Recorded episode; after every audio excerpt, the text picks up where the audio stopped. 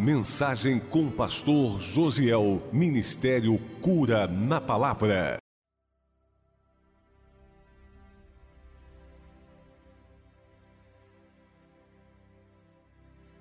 Achou Gênesis 1?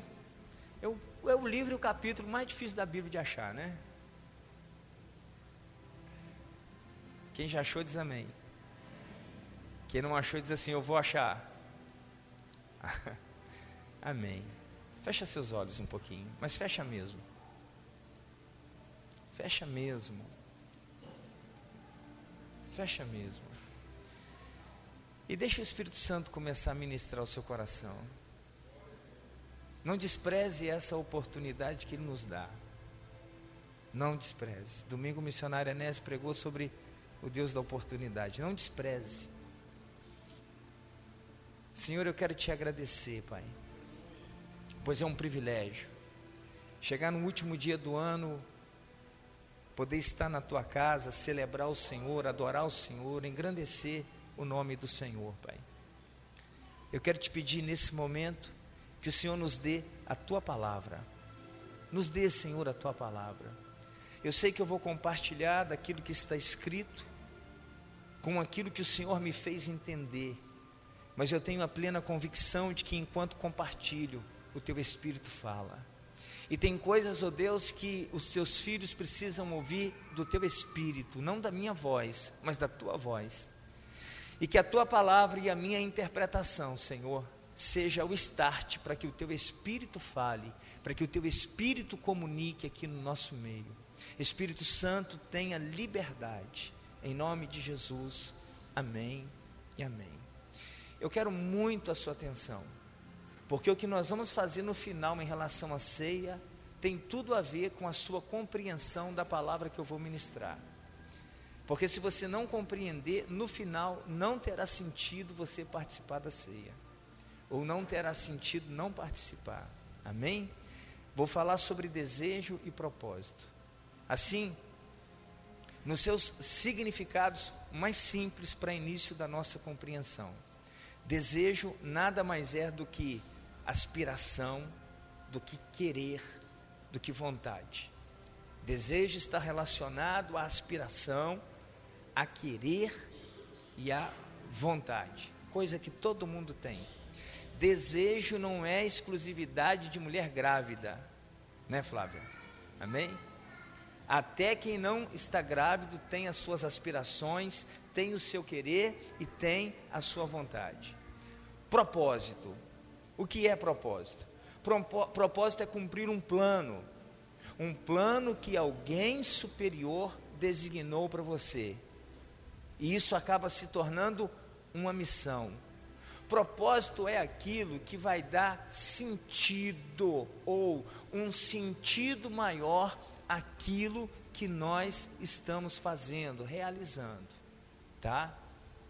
E eu quero aqui nessa palavra a gente tentar compreender se nós estamos apenas cumprindo o nosso desejo, realizando o nosso desejo, ou nós estamos cumprindo propósito, realizando propósito.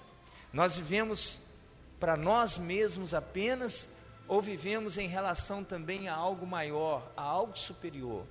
O propósito ele torna, sabe, a nossa vida com um sentido maior. E eu quero que você considere no seu coração uma coisa: o desejo ele pode nos tirar do propósito. E não cumprir o propósito pode nos colocar no desejo. Amém?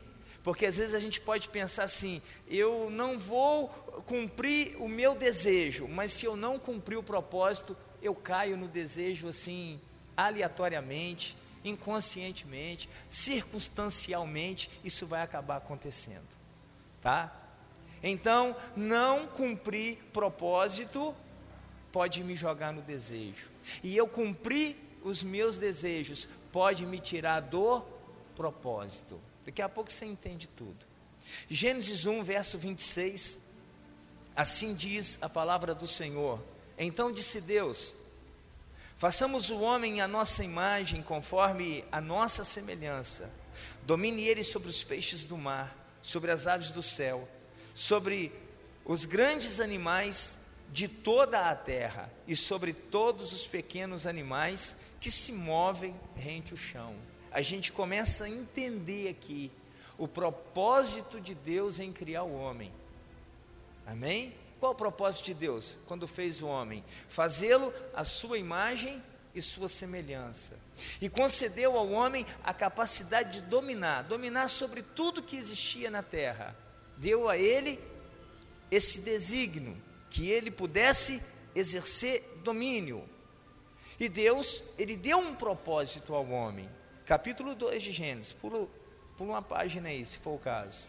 A partir do verso 15, diz assim a palavra do Senhor: O Senhor Deus colocou o homem no jardim do Éden para cuidar dele e cultivá-lo. E o Senhor Deus ordenou ao homem: coma livremente de qualquer árvore do jardim mas não coma da árvore do conhecimento do bem e do mal, porque no dia em que dela comer, certamente você morrerá.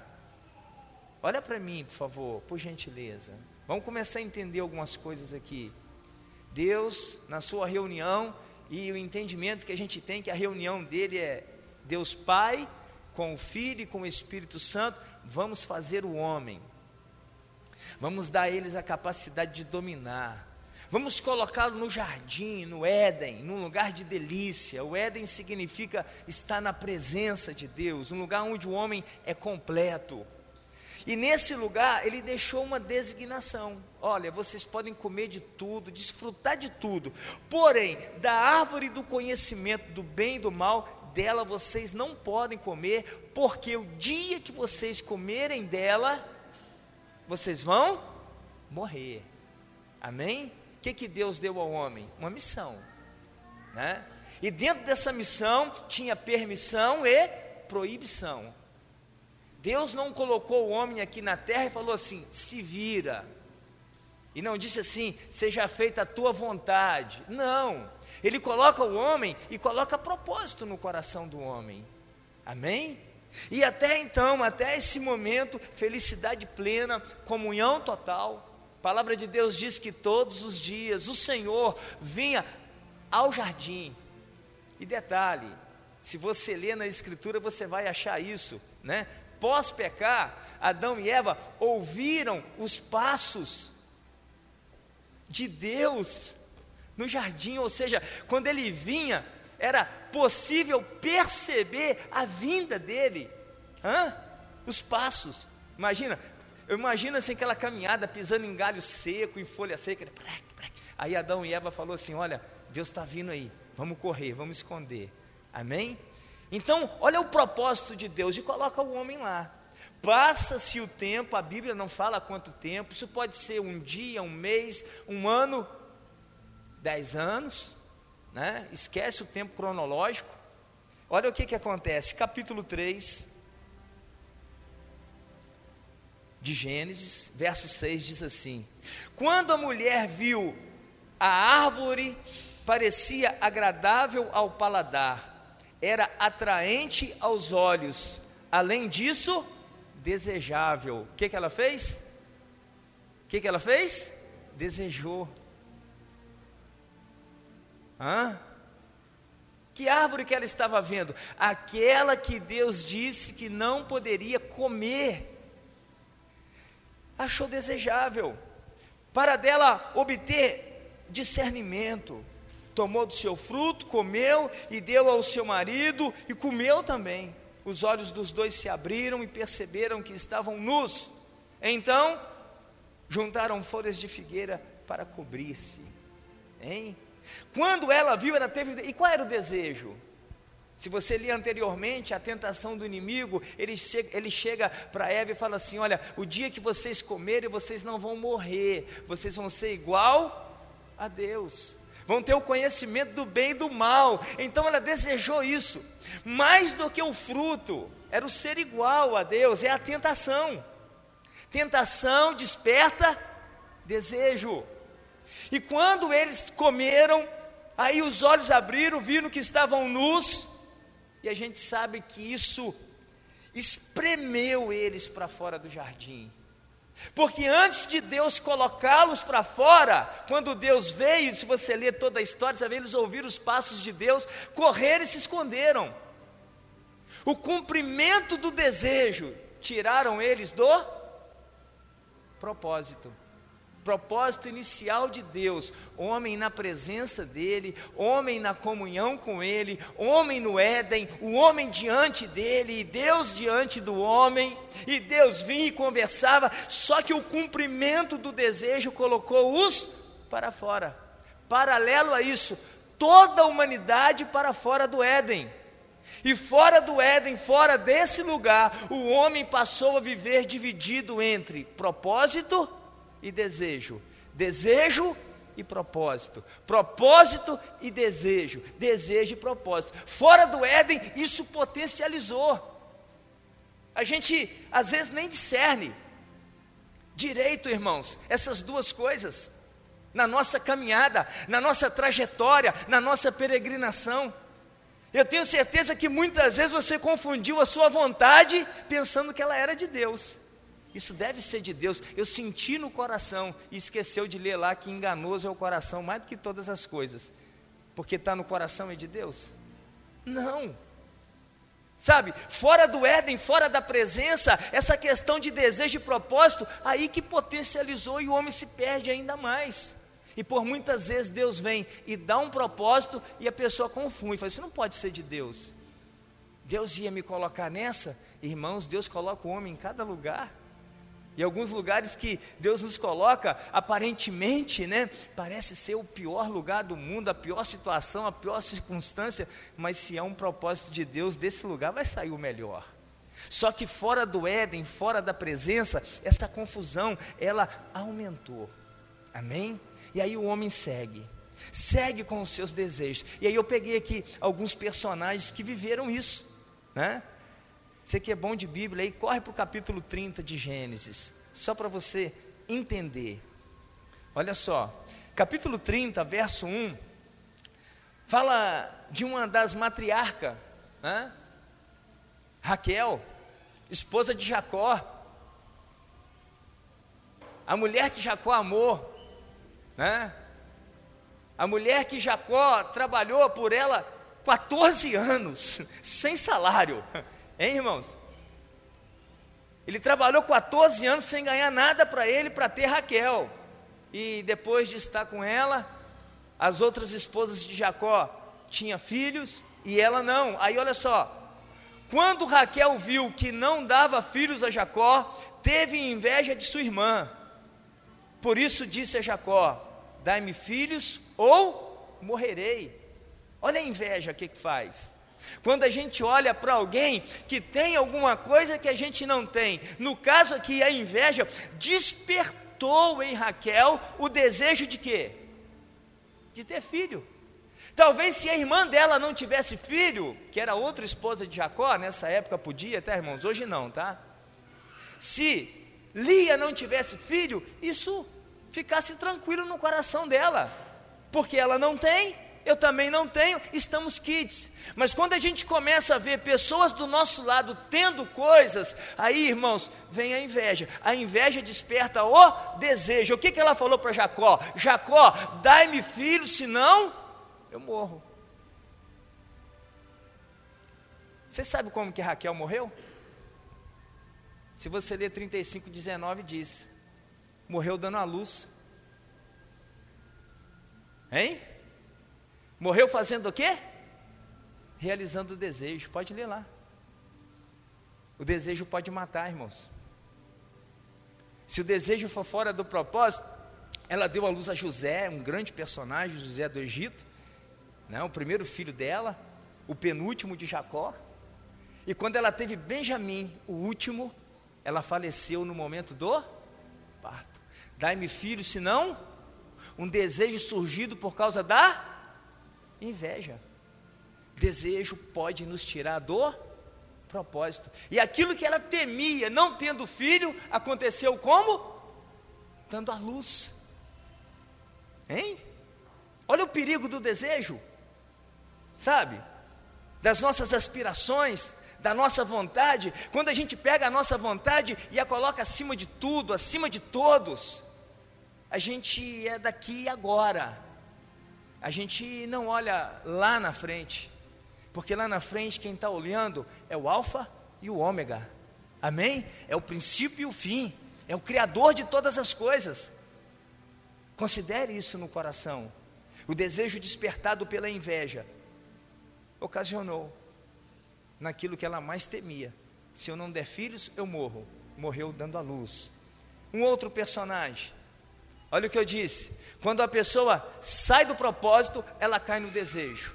Segundo Samuel, capítulo 11, o primeiro versículo diz assim: Em um tempo em que os reis saíam para a guerra.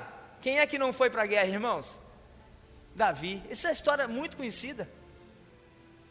Qual era o propósito para o rei? Qual era o propósito de Deus para o rei naquele momento? Hein? Ir para a guerra, olha para mim. Se o propósito de Deus é te mandar para a guerra, pode ir, porque você sai dela vencedor, amém?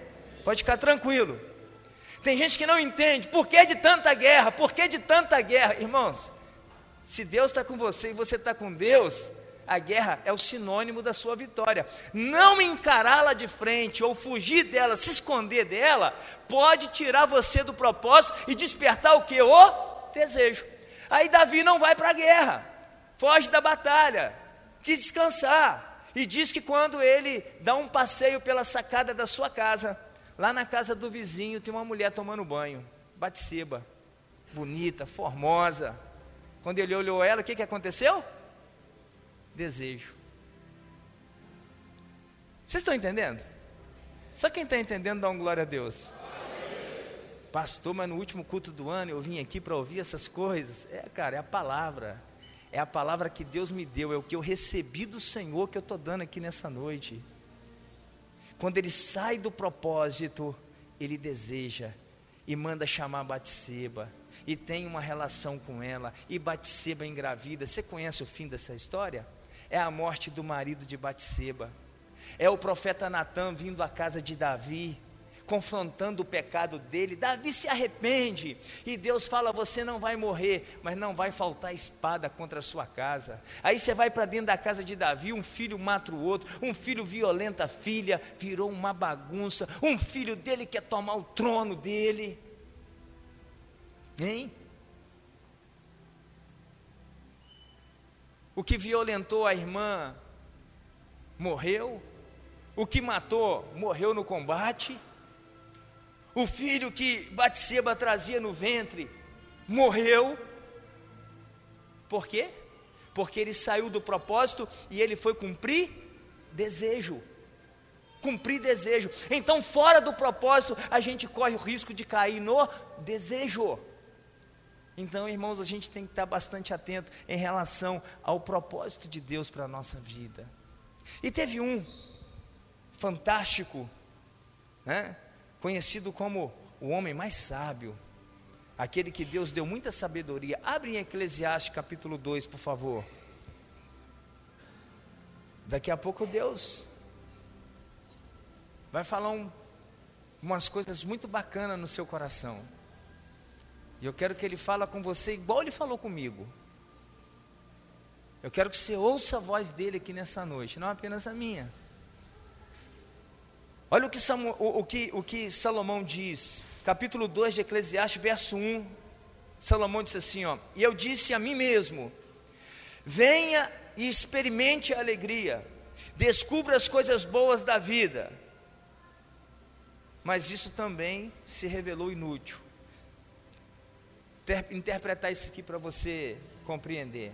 Salomão se tornou o homem mais rico, mais poderoso da sua época.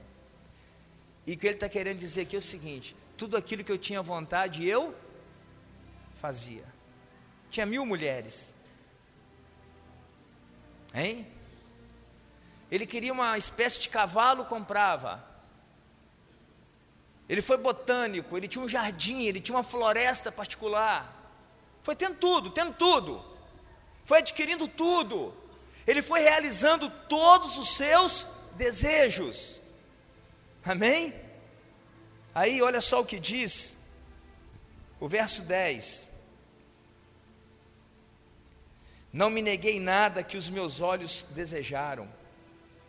Não me recusei dar prazer algum ao meu coração. Na verdade, eu me alegrei em todo o meu trabalho. Essa foi a recompensa do meu esforço.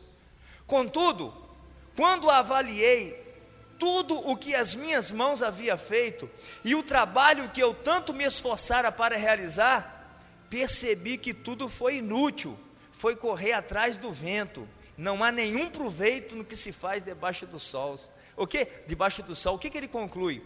Depois de ter realizado todos os meus desejos, eu vi que é inútil. Fiquei vazio. Foi como correr atrás do vento. Já viu alguém correndo atrás do vento? Nem vai ver, é uma linguagem metafórica, mas tem como pegar o vento? Então imagine você correndo atrás de algo que você nunca vai alcançar. É a pessoa correndo atrás da realização de todos os seus desejos.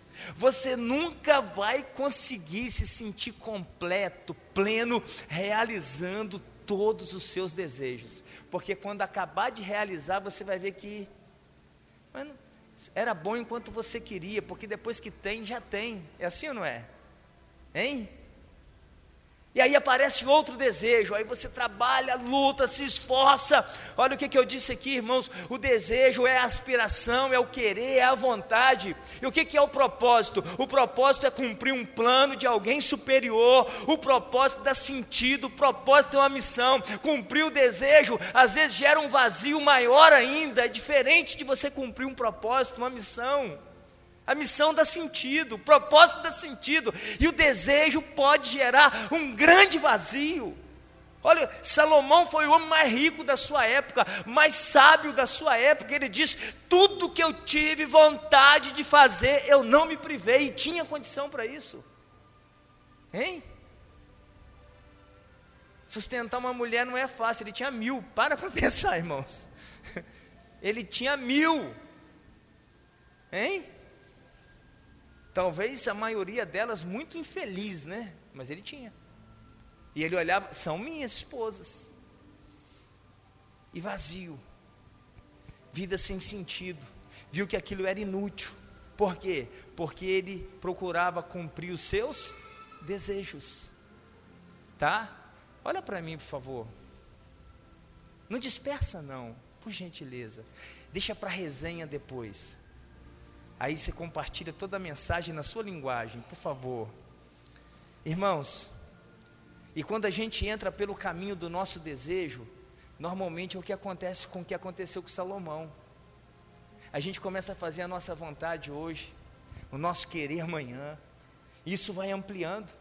A aspiração depois de amanhã, o eu passa a ser o centro a gente se torna egoísta, egocêntrico, nada mais importa, ninguém mais tem valor a não ser o meu querer.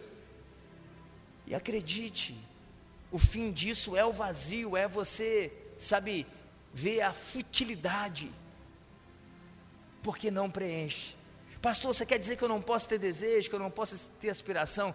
Nem que eu falasse que você não pode, isso iria acontecer, porque desejo está no ser humano.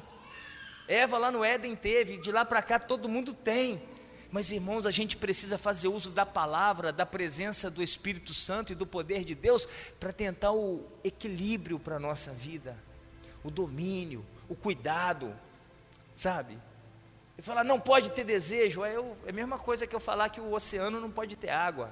O dia que o oceano não tiver água, ele deixa de ser oceano, ele vira deserto. O dia que o ser humano deixar de ter desejo, ele deixa de ser humano, ele vira outra coisa, vira um robô, vira uma máquina. O desejo está muito relacionado ao livre-arbítrio. Mas Deus nos deu o fruto do Espírito. E lá no fruto do Espírito tem um gomo lá chamado domínio próprio. Para a gente poder olhar para o céu e falar assim: seja feita a tua vontade, assim na aqui na terra como é feito nos céus. E Salomão se perde na futilidade do seu desejo. Mas eu quero te dizer, é possível voltar ao propósito. Amém? É possível voltar ao propósito. E eu entendo que Deus nos reúne aqui nessa noite para falar muito mais isso ao nosso coração. Eu dei uma ênfase muito maior a desejo até agora, mas é possível voltar ao propósito. E quando isso começa a acontecer? Abra sua Bíblia em Mateus, por gentileza. Capítulo 13. Oh, tomara que o Espírito Santo esteja falando. Tomara. Tomara. Ele não te trouxe aqui à toa, pode ter certeza disso. Ele está aqui no nosso meio. Talvez a minha voz pode estar até te cansando, mas se você está entendendo, você vai ver o resultado dessa palavra na sua vida. O culto ainda não acabou. O culto ainda não acabou. E Deus tem propósito aqui nessa noite. Sabe, o Espírito de Deus tem propósito aqui nessa noite. Olha, é a última noite do ano de 2019. Talvez vai ser hoje que Deus vai te colocar de volta no propósito. Porque caiu em si, meu irmão. Caiu em si, minha irmã, que o cumprimento dos seus desejos tem te tornado vazio e feito com que sua vida seja fútil.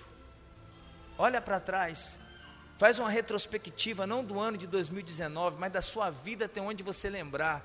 Perceba se os resultados negativos, as dores que você carrega, na maioria delas, não é o resultado do cumprimento do seu desejo. Fala, Espírito Santo. Mateus capítulo 13, olha como que a gente volta no propósito, verso 44. A parábola as parábolas do tesouro escondido e da pérola de grande valor. O Senhor Jesus disse assim: O reino dos céus é como um tesouro escondido num campo. Certo homem, tendo-o encontrado, escondeu-o de novo, e então, cheio de alegria, foi, vendeu tudo que tinha e comprou aquele campo.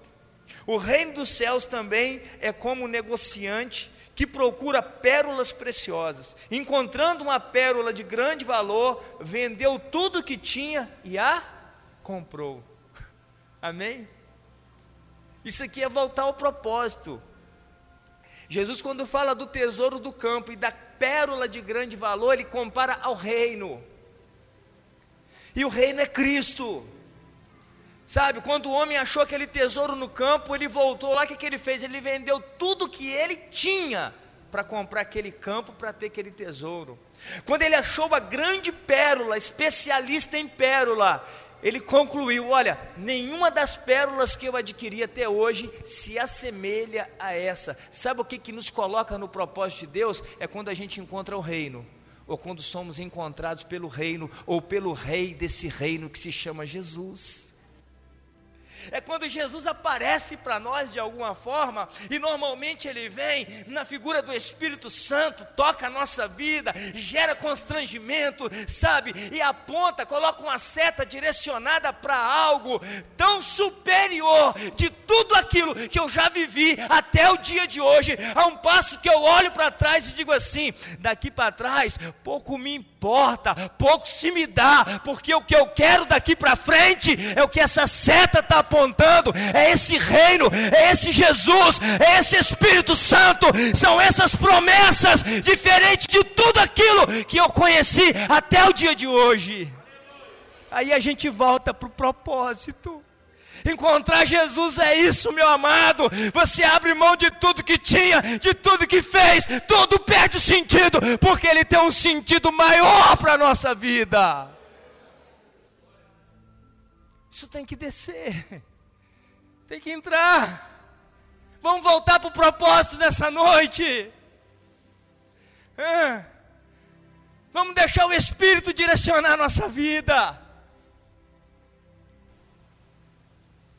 Vamos deixar as coisinhas de menor valor, que são os nossos desejos, ser maior do que o reino.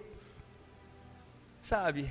Porque todas as coisas são transitórias, mas o reino é eterno. Oriandalás, oriandalás.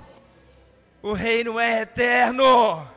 O reino é eterno. Aqui tudo passa. Dinheiro você ganha mais, perde depois, ganha de novo. Saúde, irmão, ela vem, ela vai. Tem hora que ela vai e não volta. A gente nasce e morre, mas quem conhece o reino aponta para a eternidade e vive para sempre. Aleluia. O reino tem que gritar dentro de nós. É o reino que dá propósito, aleluias. É o reino que faz isso. Amém?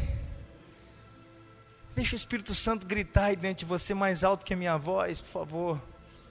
Olha que coisa interessante. O nosso irmão, o pastor Fabiano até fez menção dele aqui, o nosso irmão Paulo, ele teve um encontro com esse reino. Filipenses capítulo 3.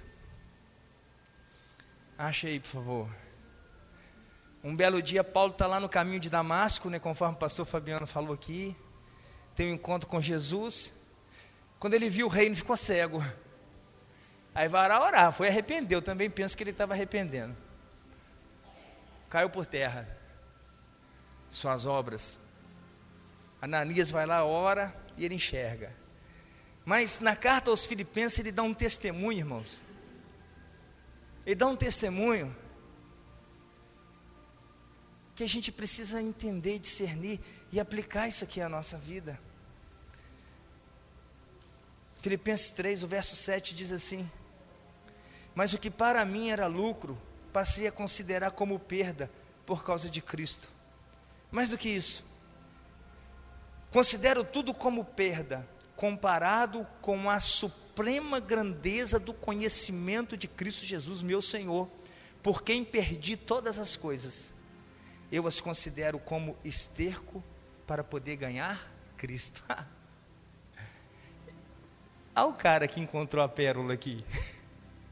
Olha o cara que encontrou o tesouro no campo aqui.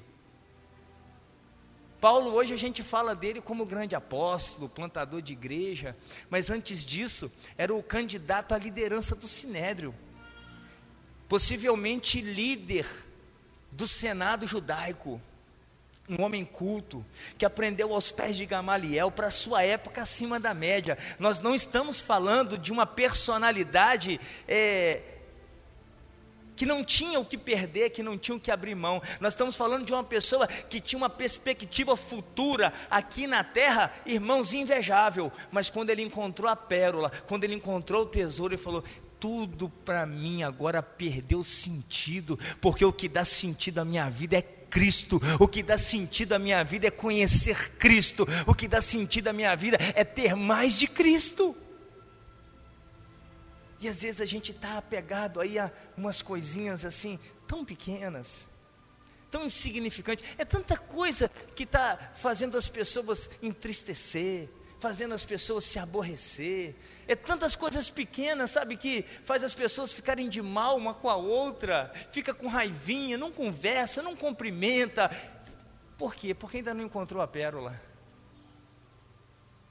ainda não encontrou o tesouro, porque o dia que a gente encontra a pérola e o tesouro, sabe, essas coisinhas, ah, me magoou, que, ah, o sangue de Jesus já lavou tudo, não tem lugar para mágoa. Ah, me ofendeu, não, tem lugar para ofensa, porque eu, eu encontrei a pérola.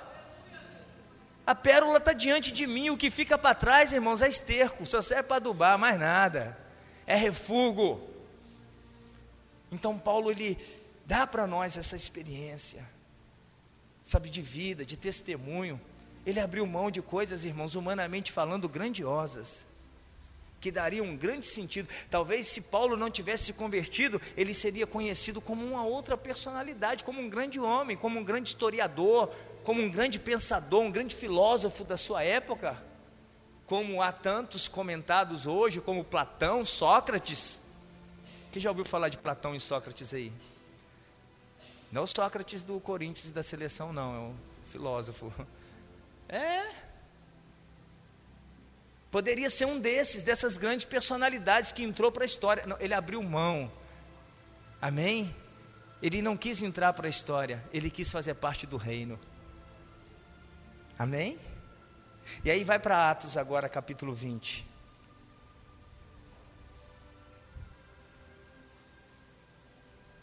Vamos voltar ao propósito. E voltar ao propósito, esse encontro com o reino, esse encontro com Cristo.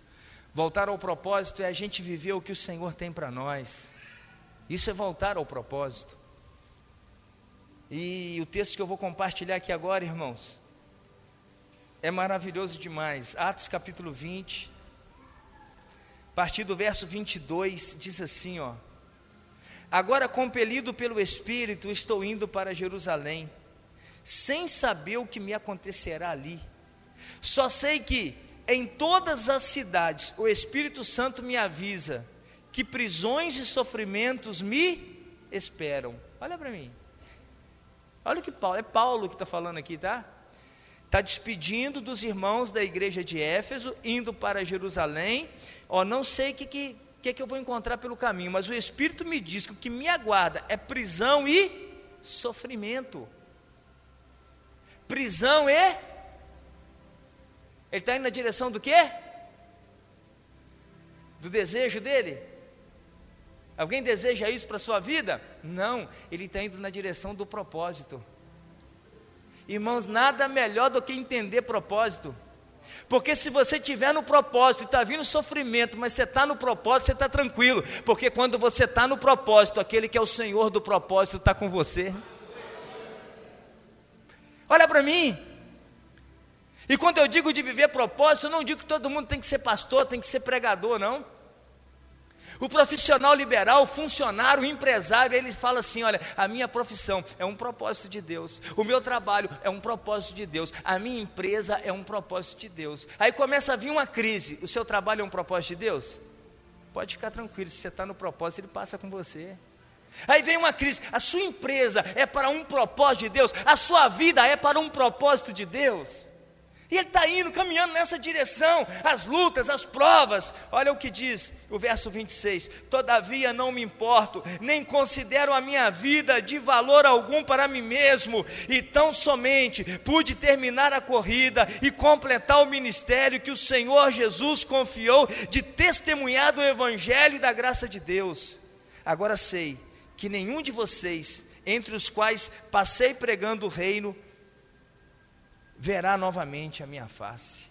Foi uma despedida. Eu estou indo para morrer, mas eu estou indo para cumprir o propósito. Tem uma expressão de fadiga aqui, irmãos?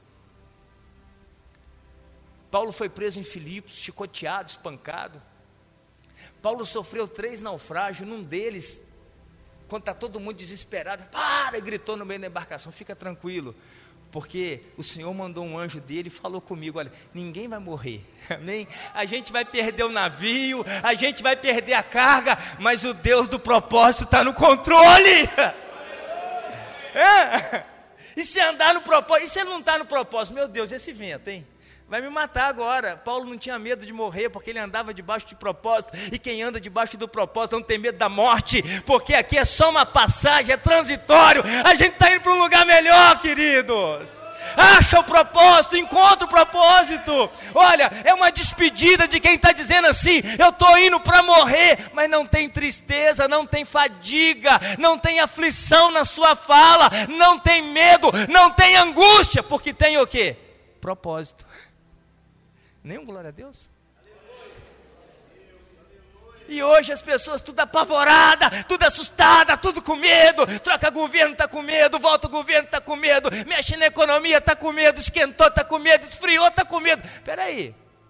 Vem para debaixo do propósito, porque nesse lugar não tem lugar para o medo conhece o reino, conhece a pérola, ande direcionado por ele, você vai ver, a tua vida terá um sentido, sabe? E quem vai te direcionar não são os acontecimentos aqui da terra, mas aquele que está lá no alto, o Alfa e o Ômega, o princípio e o fim, aquele que vê todas as coisas, aleluias.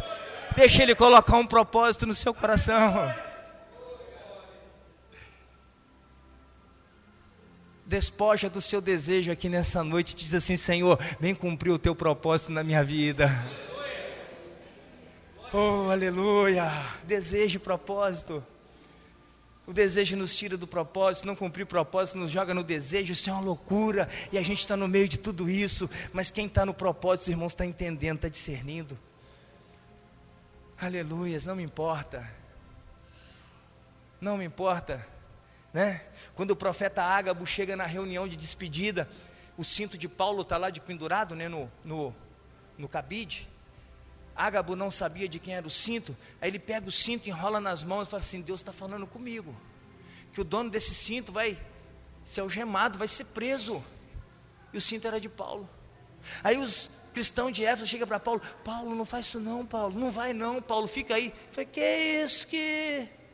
Fica aí nada. Eu estou pronto para ir, estou pronto para ser preso, eu estou pronto para morrer, em nome do propósito. Oh, irmãos, a vida ganha um sentido, mas quando a nossa vida, ela vira uma vida em torno de um desejo nosso, se o seu desejo realizou, você está feliz, e se não realizou? Aí passa um com o seu desejo, você faz igual a Raquel, sente inveja. E faz de tudo para realizar. E às vezes quando você realiza, qual é o resultado? Morreu.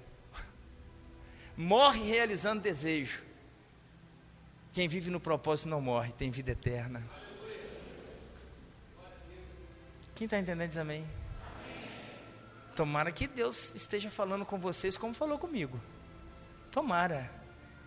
Ah, eu quero um 2020 onde eu possa viver muito mais propósito do que desejo. Se ainda tem algum desejo aqui dentro, Senhor, me ajuda a abrir mão. É a minha oração. Porque o meu desejo pode complicar a minha vida e o propósito de Deus não, irmãos. Mas no propósito de Deus a gente corre o risco de travar umas batalhas, né? Quem discerne melhor o mundo espiritual sabe do que eu estou falando. Você está no propósito e tem a oposição. E ela vem do mundo espiritual. Quem está entendendo a mensagem até aqui, diz amém. amém. Abaixa a mão. Quem não está, por favor, pode falar amém. Ainda bem que está todo mundo entendendo. Senão ia voltar no começo, pregar tudo de novo, hein? Aí nós ia virar aqui o ano na, na presença do Senhor.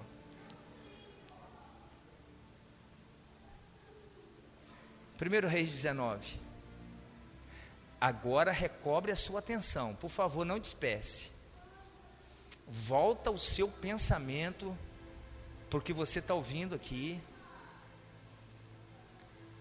Volte mesmo, porque.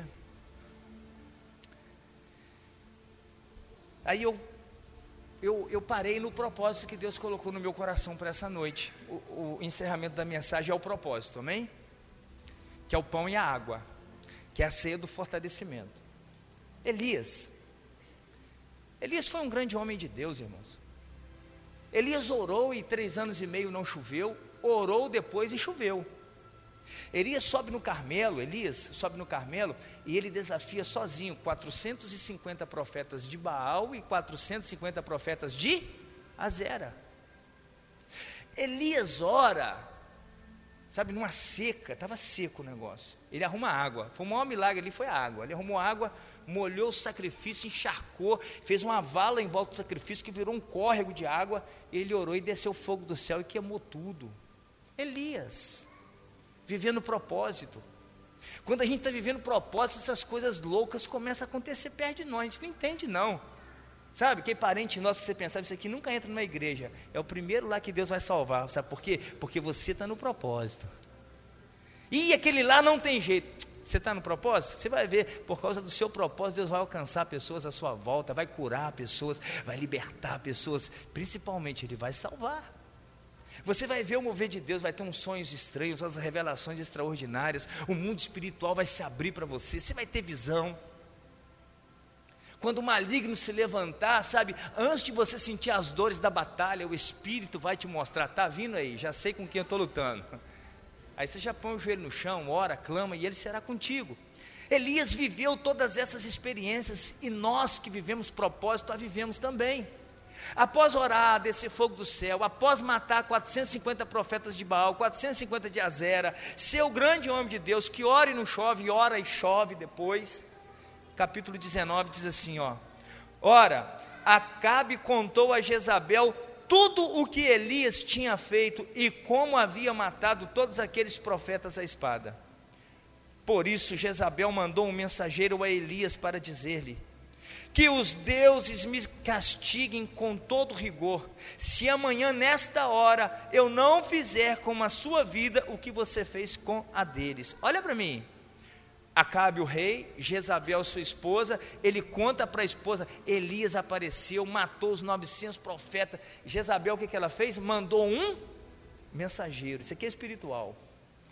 Não foi Jezabel que foi o encontro, foi o mensageiro. Jezabel é um demônio assassino de profeta, tá?